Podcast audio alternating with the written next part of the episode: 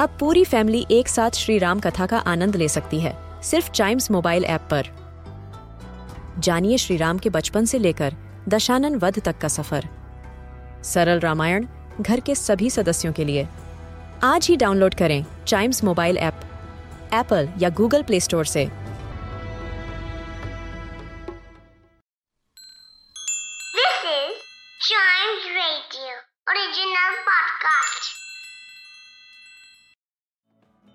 Welcome आप सुन रहे हैं न्यूज़ डे पॉडकास्ट और आज भारत के लिए बेहद ही खास दिन था क्योंकि आज बनाया गया भारत का चौहत्तरवा सेना दिवस।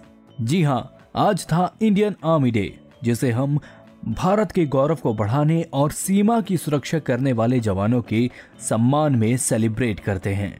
और आज इस मौके पर नई दिल्ली के सभी सेना मुख्यालयों पर अलग अलग सैन्य परेड निकाली गई, प्रदर्शनियाँ की गई और कई कार्यक्रमों का आयोजन भी हुआ। दोस्तों, इंडियन आर्मी डे के मौके पर थल सेना की वीरता, उनके शौर्य और कुर्बानियों को याद किया जाता है।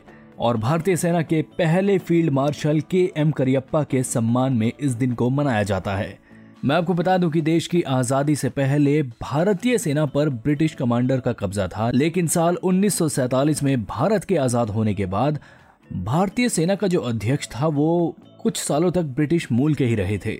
लेकिन साल उन्नीस सौ उनचास में आज़ाद भारत के आखिरी British commander in chief general Francis Bucher जो थे, वो छोड़कर चले गए थे और उसके बाद पहली बार 15 जनवरी उन्नीस सौ उनचास को भारतीय lieutenant general K M Cariappa ने उनकी जगह ली थी और उन्होंने भारत पाकिस्तान के युद्ध में भी भारत का नेतृत्व किया था। और उसके कुछ सालों बाद बाद में करियप्पा जी फ़ील्ड मार्शल भी बने थे। और बस उन्हीं को याद करते हुए आज इंडियन आर्मी डे सेलिब्रेट किया गया।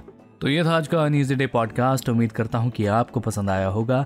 ऐसी ही खबरों के लिए बने रहिएगा हमारे साथ। And yes please do like share and subscribe to a news a day